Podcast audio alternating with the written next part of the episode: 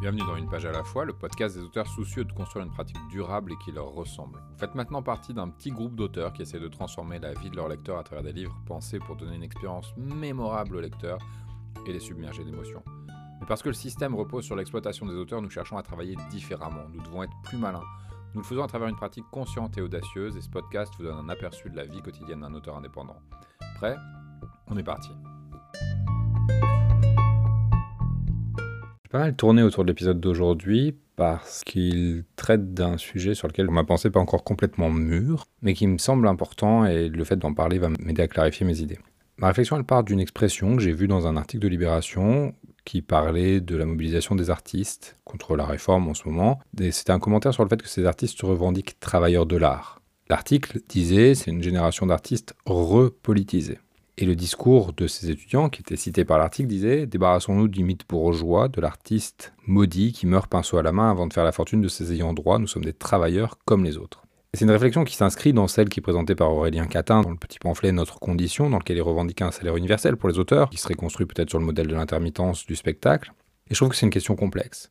Parce qu'autant je rejoins complètement l'idée qu'un artiste doit être maître de son instrument, c'est-à-dire qu'il doit apprendre des techniques, il doit développer des méthodologies qui sont systématiques, qui lui permettent de maîtriser ses projets, il doit apprendre les outils de la gestion de projet pour devenir maître du temps des projets, parce que tout ça contribue à son autonomie. Ça le rend travailleur au sens où il est conscient de ses outils de travail et où il les emploie de manière délibérée. Cette autonomie, elle est essentielle parce qu'un artiste qui serait seulement le jouet de l'inspiration et qui ne saurait pas comment il produit, c'est un artiste qui ne peut pas aller au bout de sa démarche. Et autant je rejoins également la nécessité pour les artistes de se défaire de l'image romantique de cet artiste maudit qui vit dans la précarité, qui se nourrit de cette précarité pour alimenter son œuvre, etc. Ça, je trouve que c'est une image qui est très toxique. C'est important de se libérer de cette image parce qu'en se libérant de cette image, l'artiste peut se réapproprier sa liberté d'action dans le monde. Parce que la pauvreté, la précarité, ça n'a jamais été un synonyme d'épanouissement, ça n'a jamais été un synonyme de pouvoir sur sa propre vie. Et autant le fait de qualifier cette génération qui se revendique travailleuse de l'art et travailleuse au même titre que d'autres travailleurs, qualifier cette génération de repolitisée, ça implique que les précédentes auraient cessé de l'être. Et pour moi, ça pose un vrai problème parce que ça limite l'engagement politique à la revendication d'une reconnaissance sociale et politique à l'intérieur d'un système existant. Or, l'artiste, il est, pour moi, d'abord et avant tout un descendant du fou du roi, c'est-à-dire qu'il est à la cour, mais il est aussi hors de la cour. Il n'est pas intégré complètement à la cour, il est toléré, il est accepté, il vit aux frais de la cour, mais il est là pour la critiquer. Il est là pour porter un regard distancié sur elle, pour euh, porter un regard peut-être parfois parodique, peut-être parfois simplement dans le commentaire, pour amuser, mais aussi pour maintenir la conscience des courtisans éveillés. L'artiste, parce qu'il est marginal, peut porter un regard distancié par rapport à sa société. C'est parce qu'il est hors du système, pas dans le sens où il est précaire, mais dans le sens où il n'est pas intégré au système, qu'il est complètement libre d'être critique. Et à ce titre, ne pas revendiquer son absorption au sein du système, c'est autant un acte politique que de la revendiquer. Dire je ne suis pas un travailleur comme les autres, c'est autant un geste politique que de dire je suis un travailleur comme les autres et ceci sans nier la dimension travailleuse de l'art. C'est-à-dire qu'il y a effectivement quelque chose de l'ordre de la compétence qui s'applique dans l'art, il y a quelque chose de l'ordre de la conscience de l'outil, de la conscience de la finalité, de l'ordre de la production et de la productivité qui existe dans l'art. Mais tout ça ne suffit pas à faire de l'artiste un travailleur comme les autres, au sens où ce serait quelqu'un qui appartiendrait à la classe ouvrière et qui devrait être englobé dans les avancées sociales que la classe ouvrière a réussi à conquérir. Et je dis classe ouvrière, mais ça vaut aussi des travailleurs de la classe moyenne. Pour un artiste, dire nous sommes des travailleurs comme les autres, c'est risquer de réduire l'artiste à un producteur de valeur marchande. Mais historiquement, l'art, il est aussi là pour être critique de la logique marchande, qui assèche le monde, qui nivelle les différences culturelles, qui transforme la nature en un réservoir de ressources à gérer, plutôt qu'en un spectacle à contempler. L'artiste est un contemplatif. Le paradoxe, il est énorme, et c'est pour ça que j'ai beaucoup de mal à en parler. C'est qu'il ne s'agit pas de nier la réalité d'une part marchande de l'art. L'artiste a besoin de manger, et pour ça, il a besoin d'utiliser le système pour pouvoir monétiser son travail. Mais sans la nier, on va considérer la part marchande de l'art comme une contrainte, ou comme un moyen, et pas comme une fin en soi. Walt Disney a une phrase célèbre, il dit On fait pas des films pour gagner de l'argent, mais on gagne de l'argent pour faire des films. C'est pareil pour n'importe quel artiste, c'est-à-dire on n'écrit pas des livres pour gagner de l'argent, mais en gagnant de l'argent grâce à nos livres, on peut écrire plus de livres. Et en écrivant des livres, on peut gagner des avancées sociales, on peut porter un regard politique sur le monde, on peut faire plein de choses qui peuvent être des gestes politiques, mais qui peuvent rester aussi en marge du système. On n'est pas des travailleurs comme les autres dans le sens où nous ne faisons pas de l'art un moyen de subsistance. S'il l'est, c'est par stratégie, par accident parfois, mais pas comme fonction première. Or, le travailleur, comme les autres, son travail, sa fonction première, c'est de lui apporter sa subsistance. Nous, on est des créatifs. On sait utiliser notre créativité pour s'inscrire dans le système sans perdre notre singularité, sans sacrifier la marginalité qui nourrit notre regard. Ce qui fait la valeur de notre regard, c'est justement qu'il est marginal. On utilise le système marchand, mais sans se laisser absorber par lui. On est un petit peu comme des pirates. On est politisé, ou on peut l'être en tout cas, non pas au sens où on revendique la reconnaissance du système, mais au sens où nous luttons pour préserver notre existence à la marge. Parce qu'artiste, c'est un des rares postes d'observation qui permettent encore un discours alternatif sur le monde, un regard alternatif sur le monde. C'est une position qui est à la fois compliquée et complexe à tenir parce qu'elle demande de refuser la précarité, Or, la marginalité est souvent synonyme de précarité, donc comment est-ce qu'on jongle avec ça? C'est aussi refuser le mythe de l'artiste qui se nourrit de grâce et d'inspiration, qui est complètement décorporé, c'est très toxique comme mythe. Parce que ces deux dimensions-là, celle de la précarité et celle de l'artiste détaché des contraintes matérielles, elles empêchent notre épanouissement individuel. Et en empêchant notre épanouissement individuel, en nous maintenant dans un état de manque, eh ben elles empêchent aussi notre épanouissement professionnel pour pouvoir écrire, pour pouvoir faire de l'art, il faut pouvoir avoir un certain niveau de confort.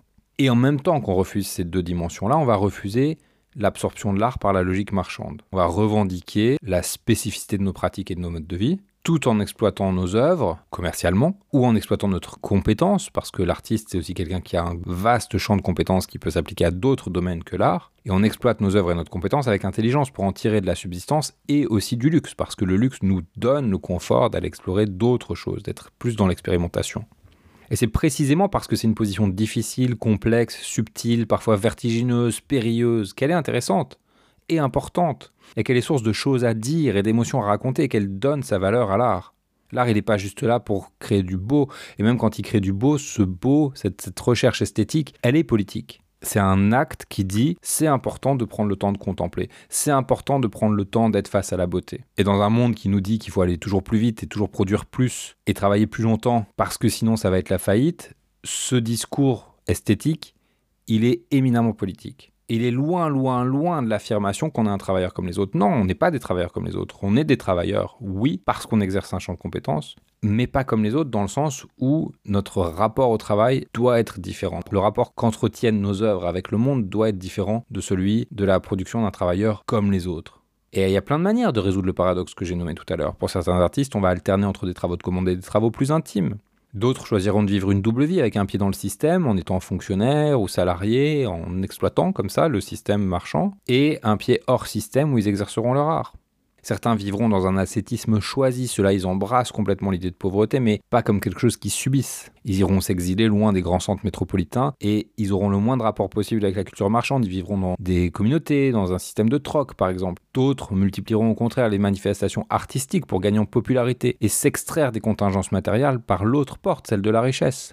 Ce qui importe, c'est pas la façon dont chacun gère pour son propre compte la double contrainte, celle qui est de rester dans la marge tout en assurant sa subsistance.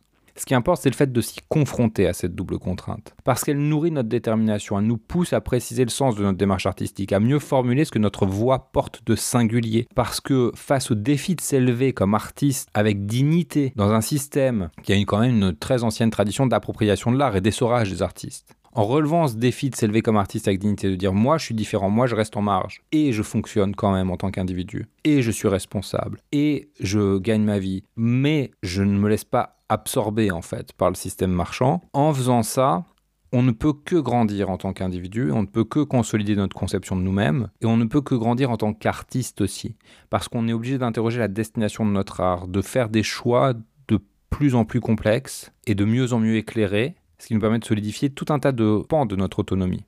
À se revendiquer comme un artiste comme les autres, c'est-à-dire à demander que le système établi nous garantisse notre subsistance, nous garantisse notre confort. On prend un risque trop important qui est celui d'être absorbé par le système qu'on a quand même pour euh, fonction de critiquer. Ou en tout cas, auquel on a pour fonction de proposer des alternatives. Si l'artiste n'est pas là, il n'y a personne pour proposer des utopies, il n'y a personne pour proposer d'autres formes de gouvernance. Parce que l'artiste, lui, il fait ce pas de côté.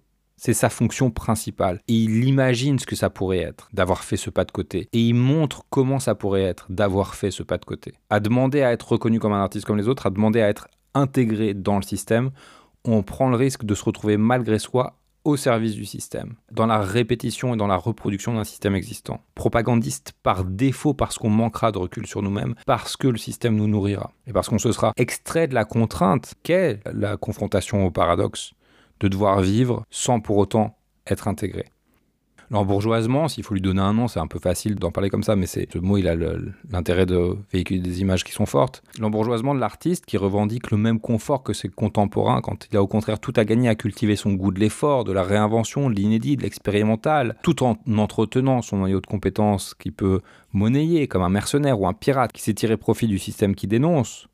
À la racine de cette problématique, je crois qu'il y a la victoire de la logique marchande. C'est-à-dire que le système, il a tellement planté sa racine profonde que même les artistes voient plus quand ils ont été absorbés. Et le moment où l'art cesse d'être critique du système à l'intérieur duquel il s'exerce, il a perdu de son impact et il a perdu de sa valeur et devient juste un objet de consommation comme les autres. Et c'est en ce sens que je ne crois pas que cette génération elle soit particulièrement repolitisée. Je pense qu'elle est juste politisée différemment. Et je crois qu'il y a une vision étriquée de ce que c'est qu'un acte politique. Au sens où dans cet article, ce qui est dit, c'est que le seul acte politique qui soit reconnaissable, c'est celui qui revendique quelque chose à l'intérieur d'un système établi. Or, pour moi, l'artiste porte un geste bien plus politique quand il revendique de rester hors du système et qu'il propose une vision alternative, une version alternative du monde.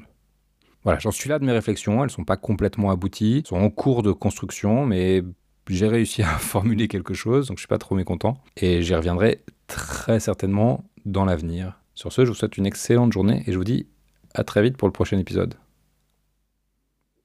Si vous avez envie de continuer ces réflexions, j'envoie toutes les semaines à peu près un email, une lettre de réflexion, une sorte de billet d'humeur, une sorte de billet de méthodologie, ça dépend des semaines. Vous pouvez les recevoir gratuitement en vous inscrivant simplement sur cdd, comme conseil du dimanche, cdd.anael.email.